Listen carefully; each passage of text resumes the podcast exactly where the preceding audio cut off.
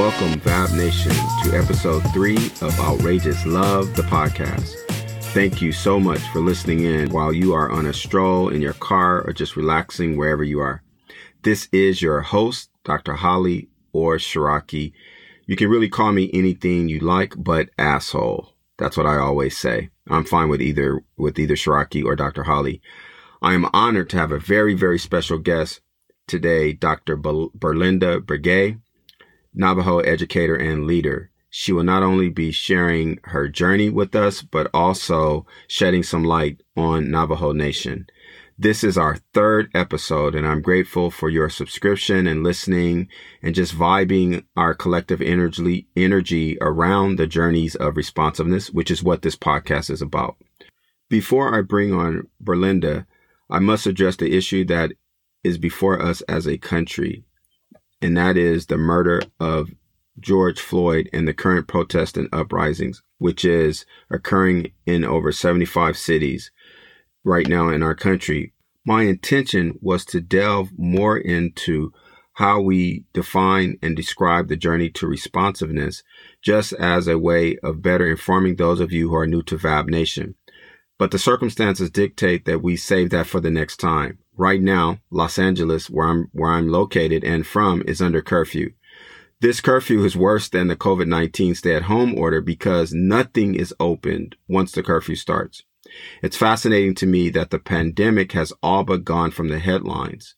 For seven days, I have not seen a ticker of case or deaths related to corona nineteen. Nothing. If we wanted to stop the virus, we should have had curfews because the streets are pretty much empty after six p.m. now. And it goes to show how the media is really in control of our information that we receive and how quickly things can change in terms of our society, in terms of being open or not. For me, this is a deja vu all over again. If you recall, my journey to responsiveness began in nineteen ninety-two, the year of the Rodney King uprising in Los Angeles. So what is more sickening than how George Floyd was killed on camera is that we can go back almost thirty years and have the killings of African Americans primarily and others on video, and very little has changed. This is the most hurtful part. In addition to seeing what we all have seen on that video, we must do something different this time. We must. I have been thinking and feeling, what can I do differently in in any way possible to bring change, to make a difference? What can we do as culturally responsive educators to promote healing, change, transforma- transformation for our students? I strongly believe that the solution lies with the young before us, the ones out there protesting now. And I'm still formulating how best to support teachers as we head back to the classrooms, virtually or not, come August and September. Here's what I've come up with thus far.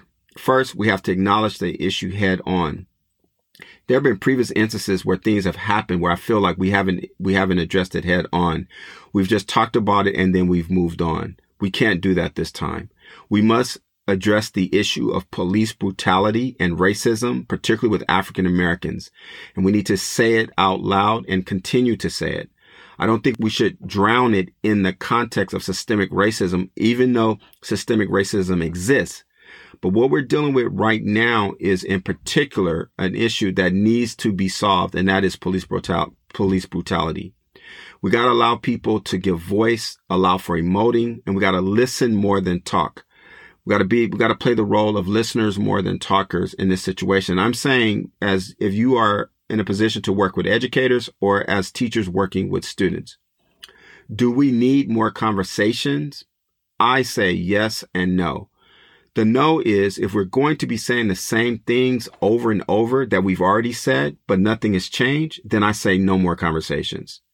The interesting thing about Minnesota, with it being the epicenter, is that I know firsthand that that the educators there have received a ton of professional development and learning on race.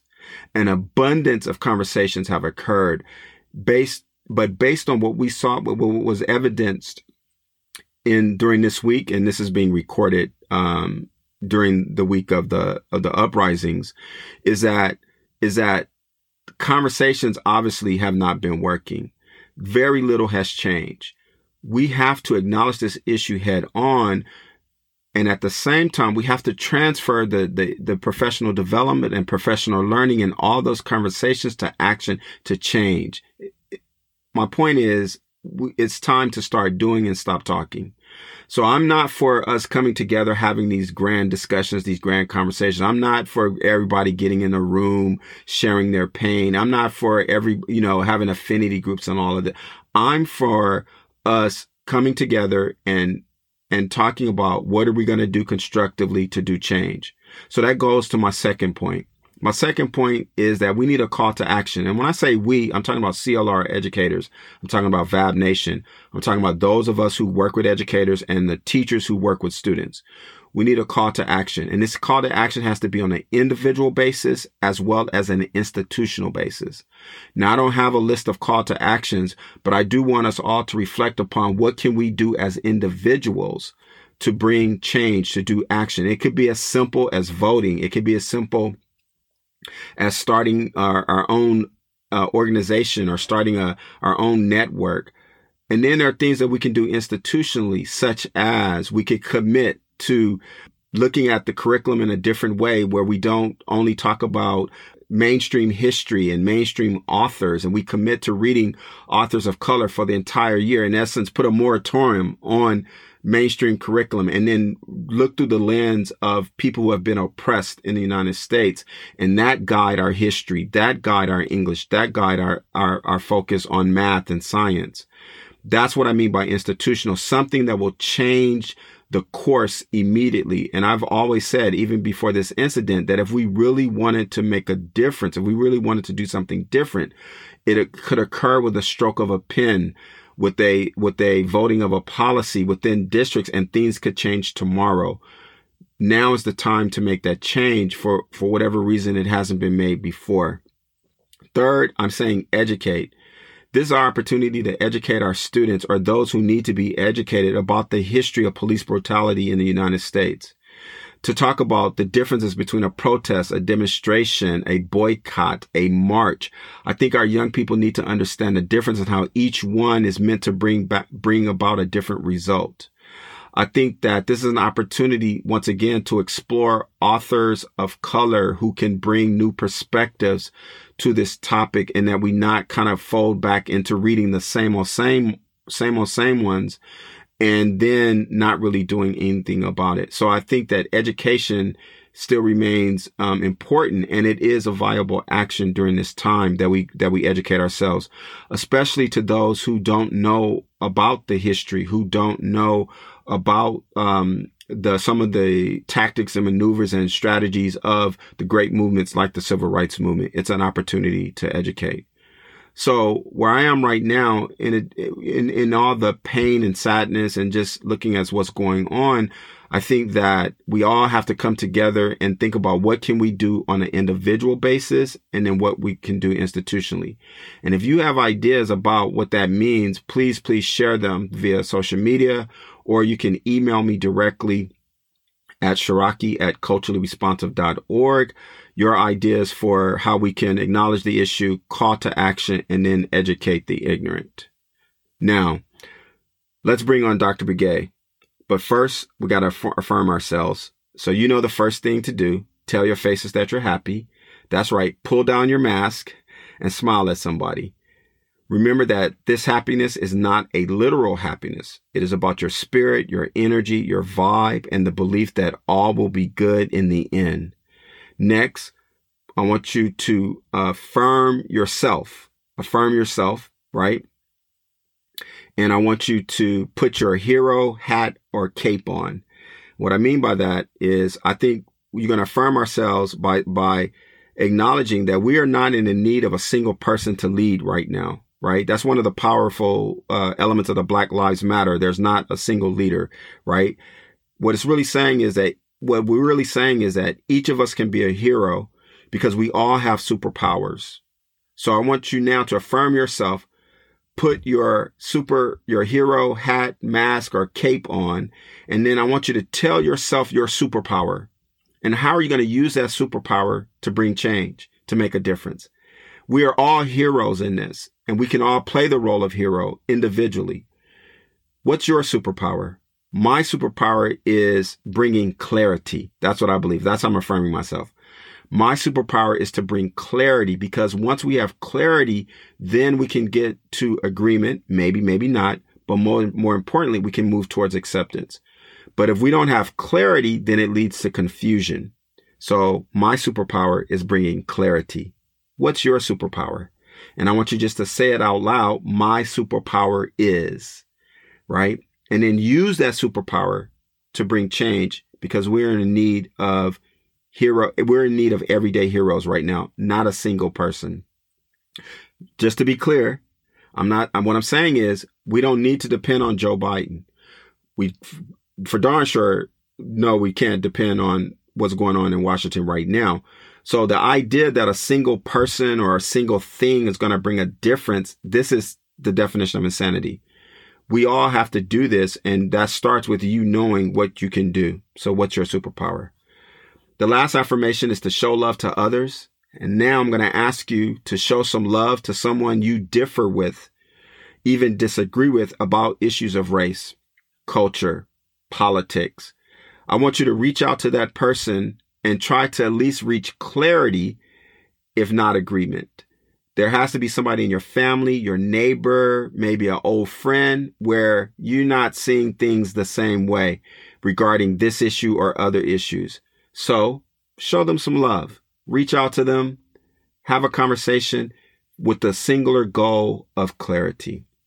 Those are our three affirmations. Now we're ready to bring on our guests. I'm going to introduce you to Doctor Belinda Begay, who's a citizen of the Navajo Nation. She has taught grades K through twelve plus and is currently an adjunct faculty with Fort Lewis College. Her graduate and undergraduate degrees are specific to Navajo bilingual bicultural education with an emphasis on multiculturalism. She also has a second um, degree as an administrator to Navajo children and working specifically Navajo children.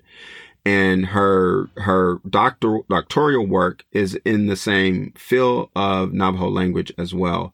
She currently works for the Central Consolidated School District. Um, and I'll let, she's going to talk about that position. And, um, that's where I, I actually met, um, Belinda long ago. She was a, a teacher at the time, and she came to my session in New Mexico. And I want to give a shout out to New Mexico. Great state, great place. Please go visit it. Very, um, very rich in culture and tradition. And I've been working with the New Mexico Department of Education for several years. And Belinda was uh, in my session as a teacher from Central Consolidated School District. She made it happen, cultural responsiveness as we define it in her classroom. And then years later, what, three or four years later, she calls me out to her district this past year to work with her educators there. And it's been one of the greatest experiences of my professional career. So with that said, please, please, please, join me in welcoming Doctor Belinda Begay.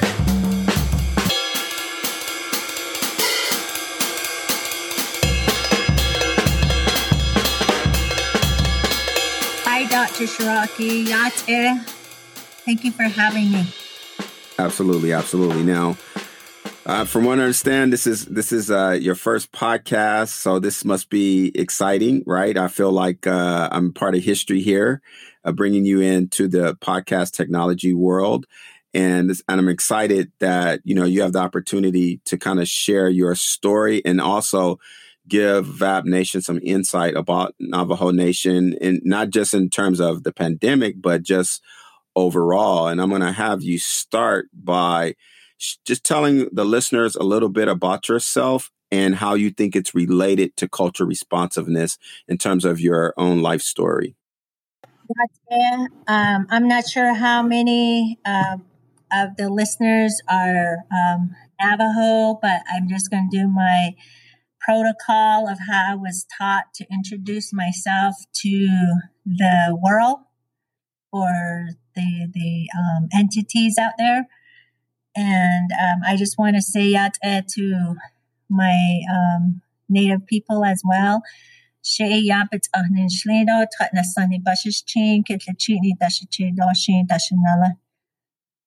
that was um, something I wanted to share as part of um, Indigenous um, upbringing, I guess.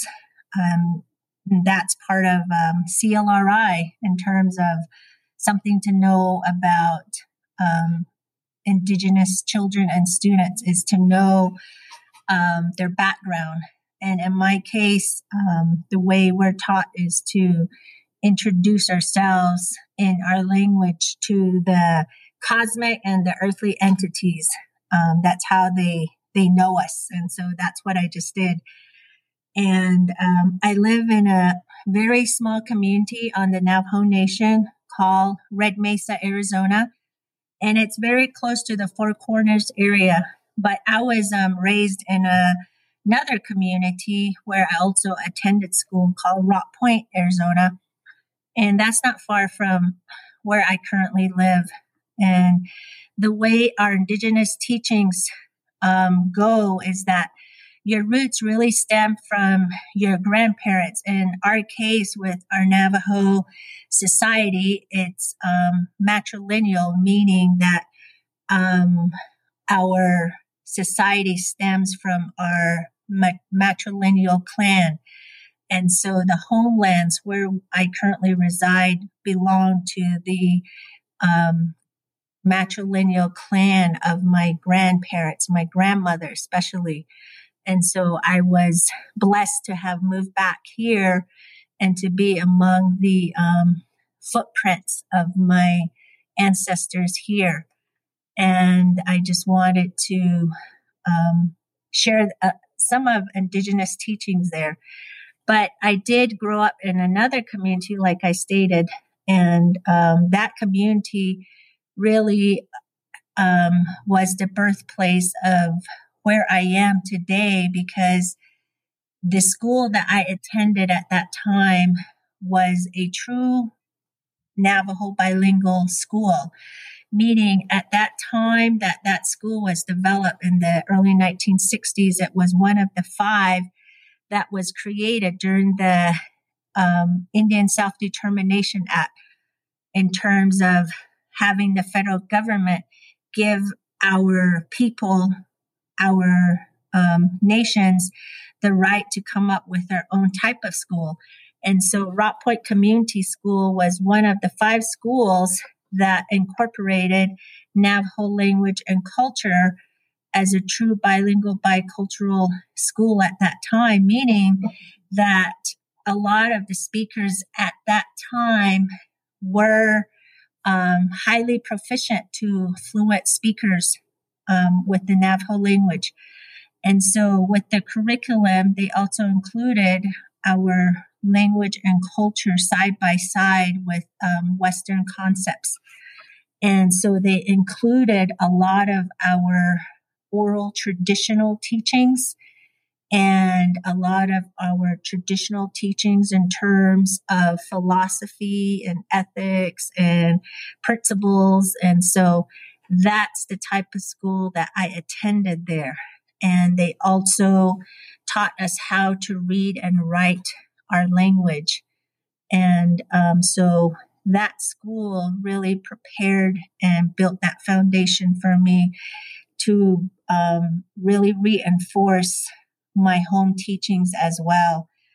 And if you ever come across any type of Indigenous research, you'll always um, have that school come up, Rock Point Community School, because we were one of the five schools who were excelling academically, even with our assessments.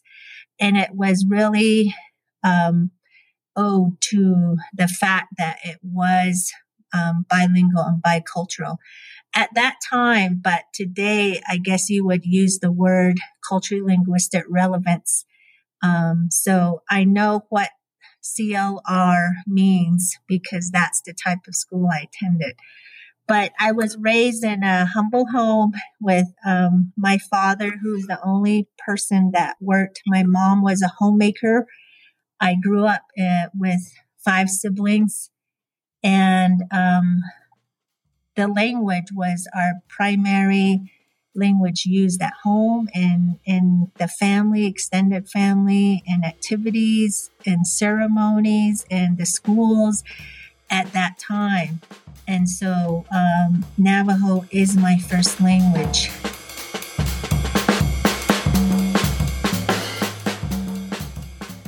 I'm going to jump now to our uh, journey to responsiveness questions.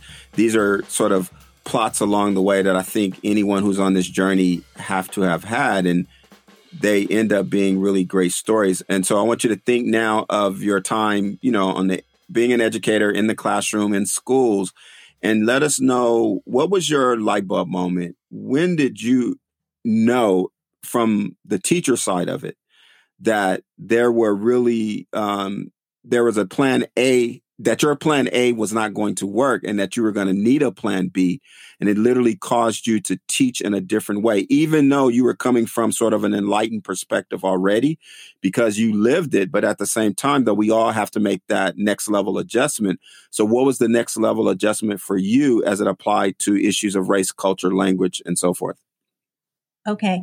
So in college, I always thought I wanted to be an engineer, but that didn't turn out to be the case as I kept failing my math and science courses. And because of that, I end up um, leaving school because of grades. So I end up um, taking on a job so I could have funding to go back to school because I lost my scholarship due to bad grades and those classes.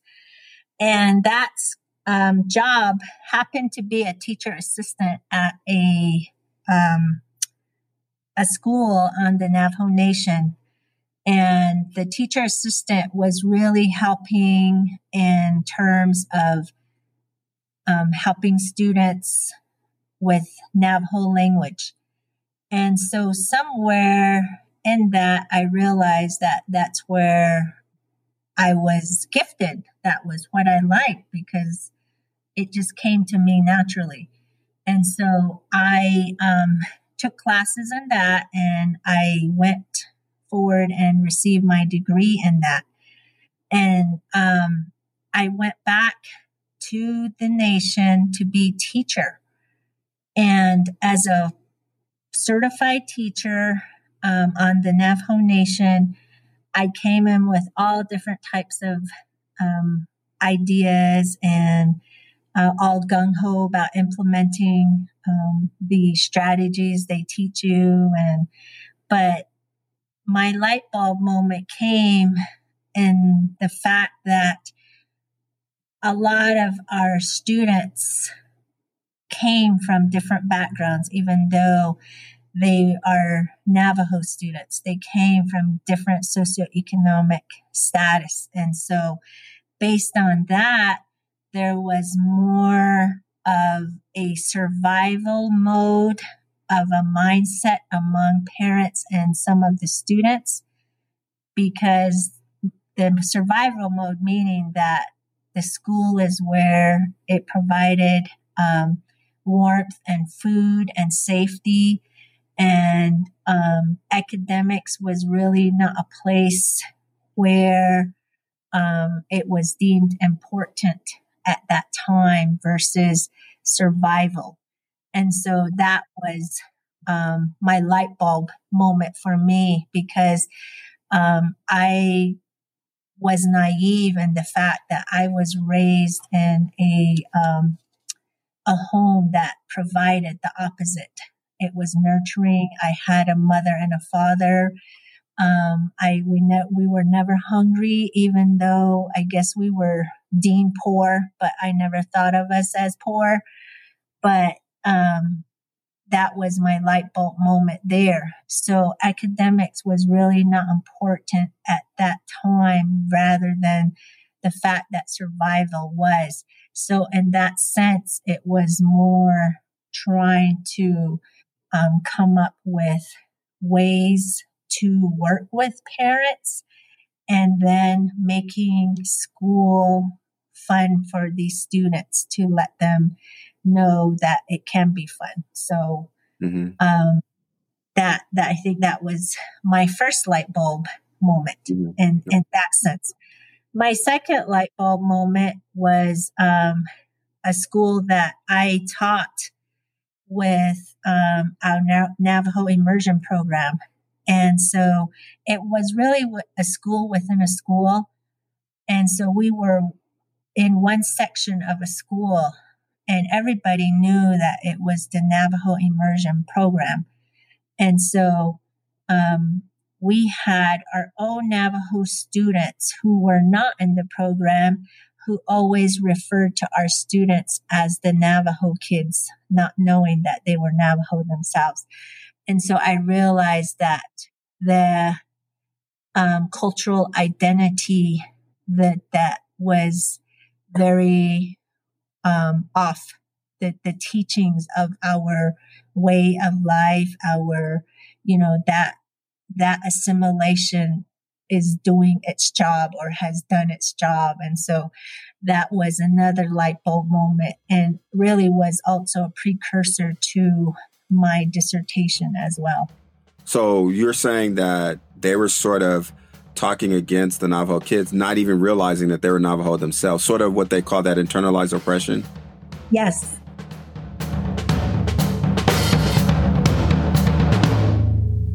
As you know, we do the Rings of Culture. Um, I don't have to explain them to you. Um, so I'm just going to jump right to it. Give us, think of two of the rings that you can share um, culturally about yourself, um, you know, that you think would sort of deepen our knowledge, not only about you, but also about Navajo. And you can pick any two of the ones that we focus on. Um. The first one is easy. It's ethnicity. And that really goes back to who I am, uh, being grounded in that, where I come from as a um, Navajo woman, especially being coming from a matrilineal society. And um, that's easy for me to say. But the second one, I've been trying to figure out really um, which one it would be. And it, it, it was challenging. So I, I have to say that ethnicity is the one that I really, truly relate to. So, but when I look at the other rings, it's really challenging, because when I relate to some of those, um, it really goes back to Western concepts for me. And um, as an Indigenous person, as a Navajo woman, um, which is how many of our Navajo um, people think of themselves, especially with the younger generation too. We're really walking in two worlds. We have our Navajo world, and then we have the Western world. And so that's a unique part of us, but to the Western world and lens, it's seen as a deficit, which um, many don't understand. So, um, yeah, so that's kind of how I was viewing the Rings of Culture when I was looking at that. And I, w- I was thinking, well, what about age?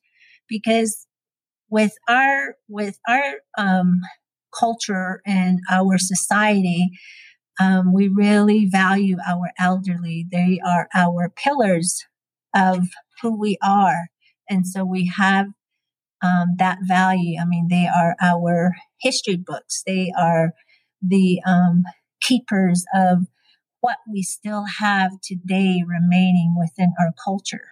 And so um, I guess that's the um, closest that I could relate to, I guess. Mm-hmm.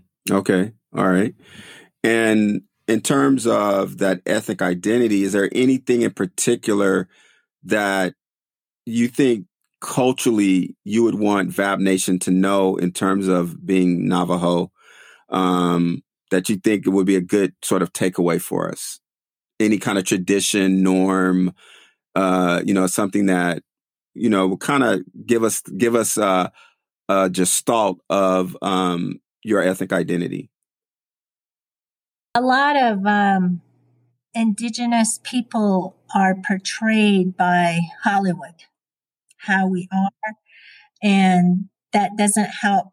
And so a lot of what the world knows, a lot of what the nation knows today of Indigenous people.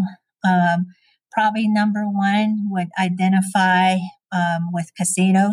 Um, number two would be the long hair, feathers, um, whooping around on horses. And, you know, that's just Hollywood played a big part in how the nation and the world sees um, us as Indigenous people.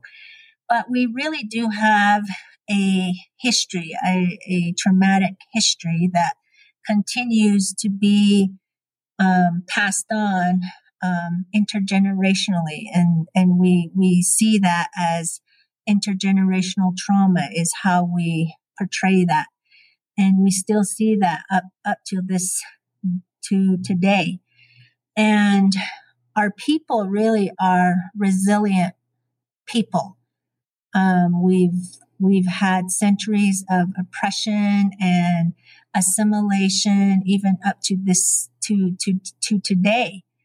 Um, but what, how the media portrays us is not how it really is. Even like with, um, today with the COVID, Um, with the new C N N reporting, um, various parts of the Navajo Nation, um, when they just show certain parts that are somewhat true.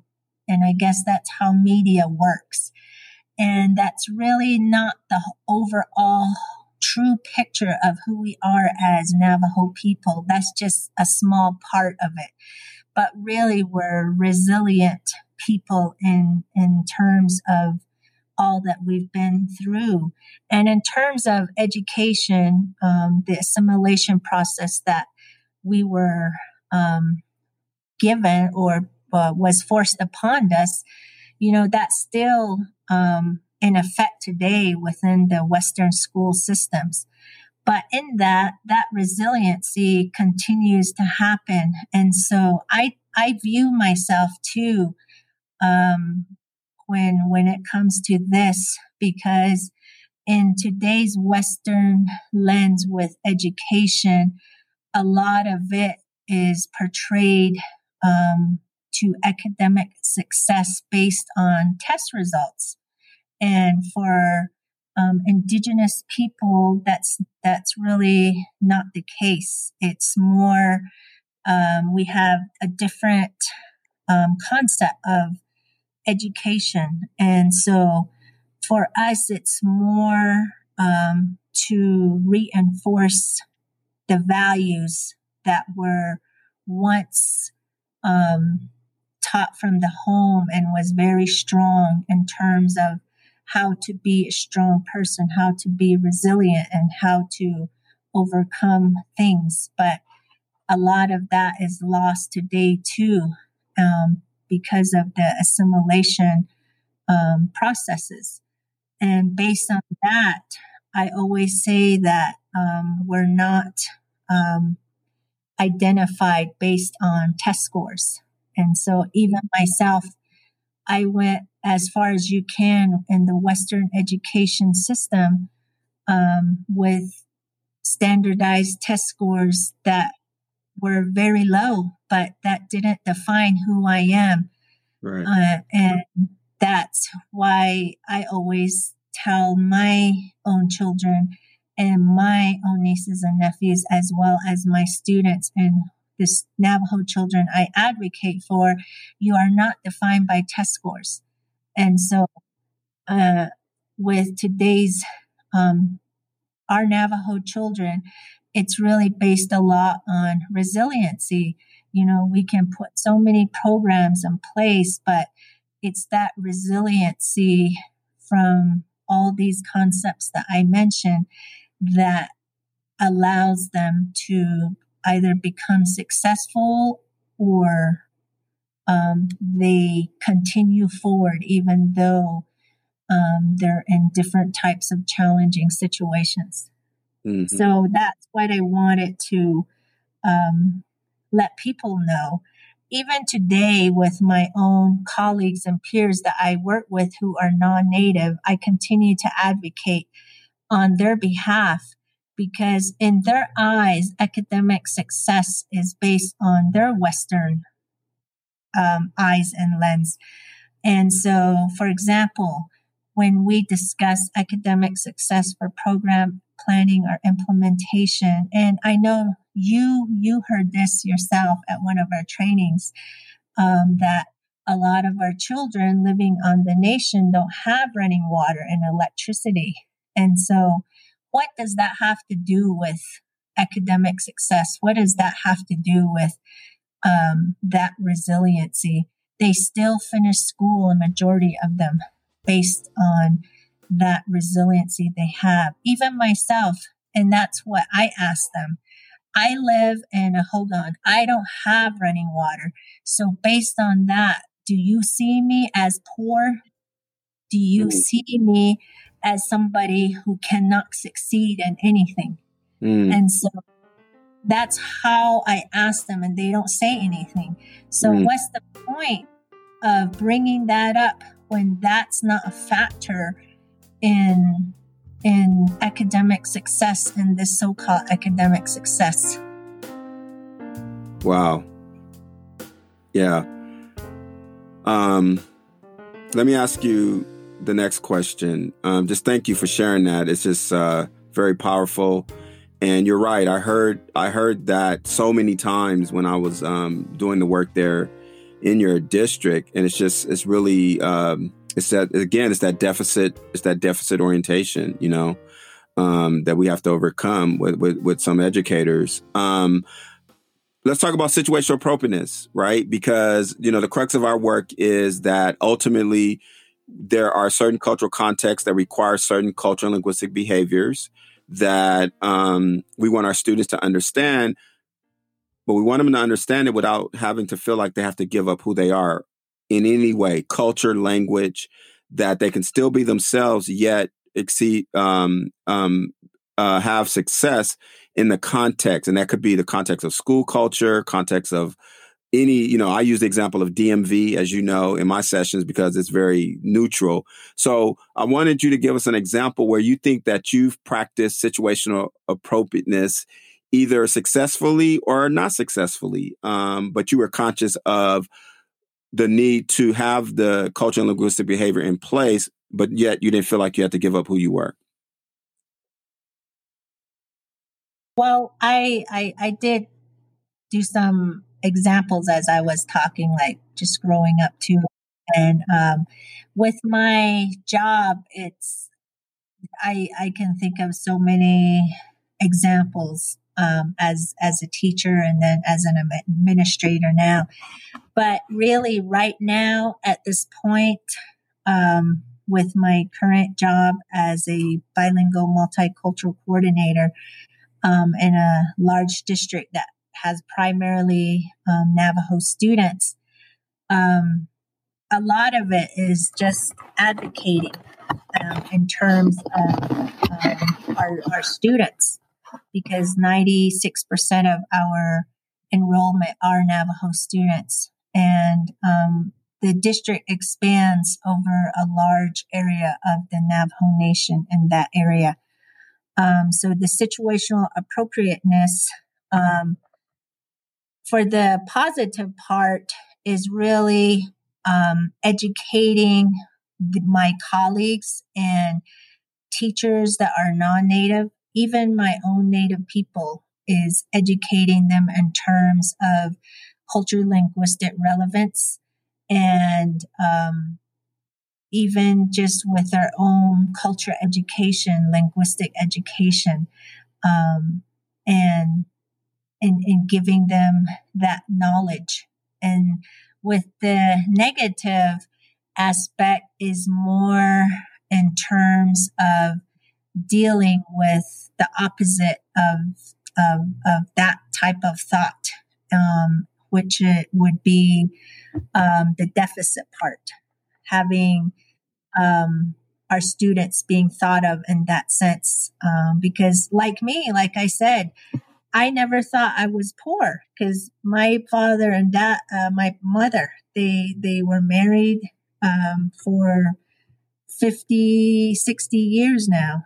And wow. I was brought up in that type of a home where when I came home from school, Mom was always there Dad provided for us. I, we never went hungry. We always had clothes and shoes. And, um, but I guess from others, based on today's um, guidelines, like with Title One and the socioeconomic status levels, um, I would have been deemed poor, but right. I, I never thought I was. And so, Um, in that sense, I have to um, advocate that on behalf of my Navajo students too, because a lot of our students don't think of themselves that way too. Mm-hmm. Yeah. yeah, yeah. And so it's it's it's like they talk about our student, they meaning our non-Native um, um, colleagues of mine who actually plan for our primarily Navajo children. Right. And so um, with that mindset, you have to constantly do education and um, advocacy on that part. Yeah. Otherwise, yeah. Um, there's no voice on in, in that sense. Right.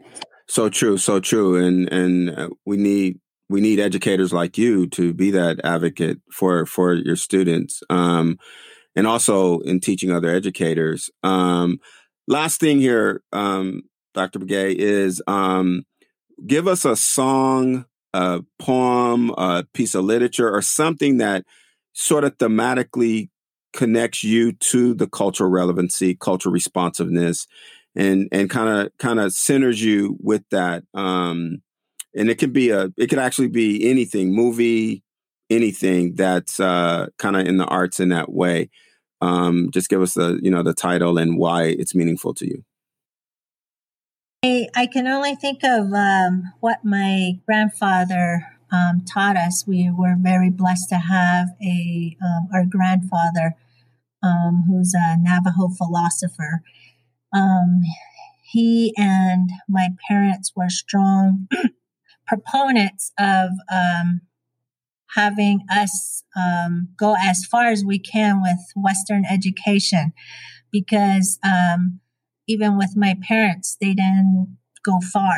They just had like fourth, they just went up to fourth grade. But in their time, the education system was different, um, um, with very strong assimilation um, processes and procedures when they went to school.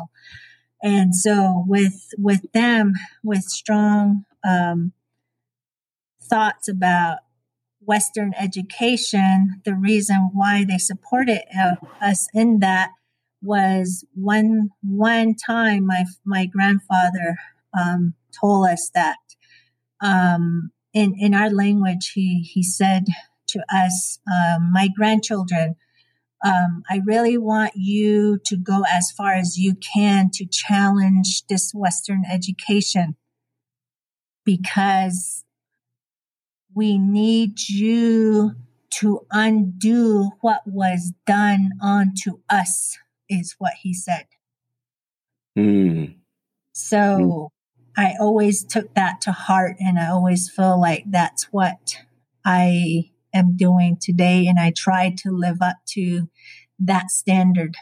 That's that's so timely with what's going on in our country right now, because I think that yes. we need, we need this next generation to undo what has been done, and so um, it's still it's apply it is it's applying in real time, um, and you certainly have done that.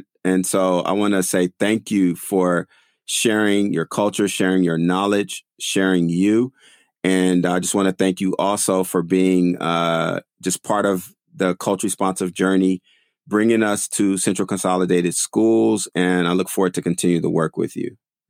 Okay, Doctor Hollie, I really appreciate you yourself too, and your work, and um, how we got to know each other as well. And I do appreciate that, and the knowledge and the skills that I learned from you as well. And it's more to, um, I guess, reaffirm and validate what I was um, raised with too, and to continue that work forward. Mm-hmm. Absolutely, absolutely. Thank you so much.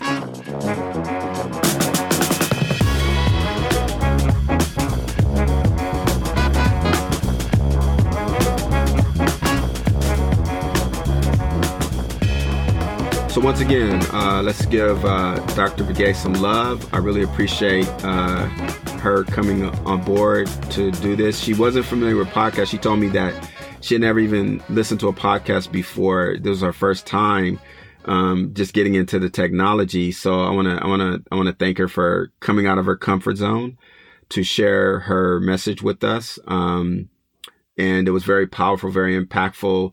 There was so much there that I wanted to continue, but I kept looking at the clock, of course, because I know uh, a lot of y'all ain't going to listen past uh, forty-five minutes.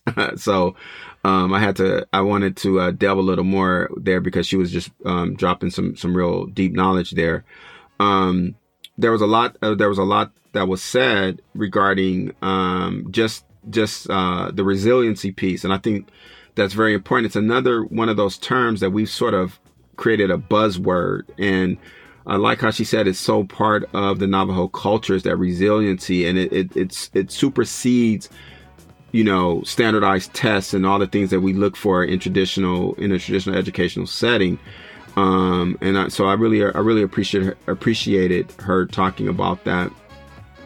And also, you know, I realized that, you know, the whole notion of kind of singling yourself out was uncomfortable for her. So, I, you know, I, I think she was kind of stretching herself culturally, which is why maybe we didn't hear some of the kind of real kind of specific, specific examples, because it's just not her personality. And then as well as um, the nature of, you know, me just being around Navajo educators, that they, it's always brought back to the culture, or brought back to the family, or brought back to the community, and no, so, not so much about the individual.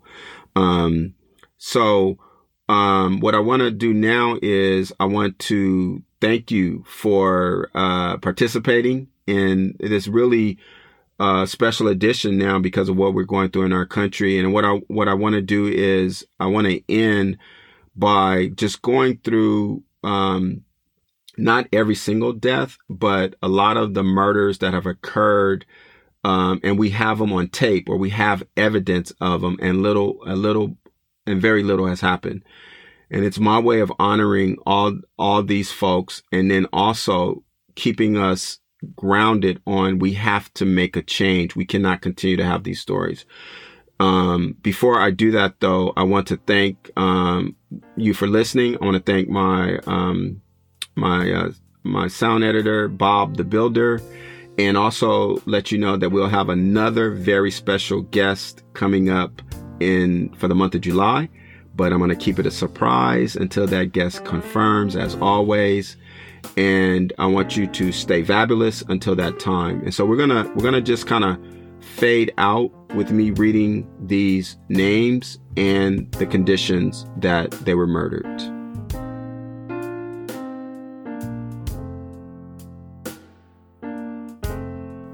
Eric Garner had just broken up a fight, according to witness testimony. Ezell Ford was simply walking in his neighborhood. Michelle Cusseaux was changing the lock on her door, on her home's door, when police arrived to take her to a mental health facility. Tanisha Anderson was having a bad mental health episode, and her brother called nine one one. Tamir Rice was playing in the park. Natasha McKinney was having a schizophrenic episode when she was tased in Fairfax, Virginia. Walter Scott was going to the auto parts store.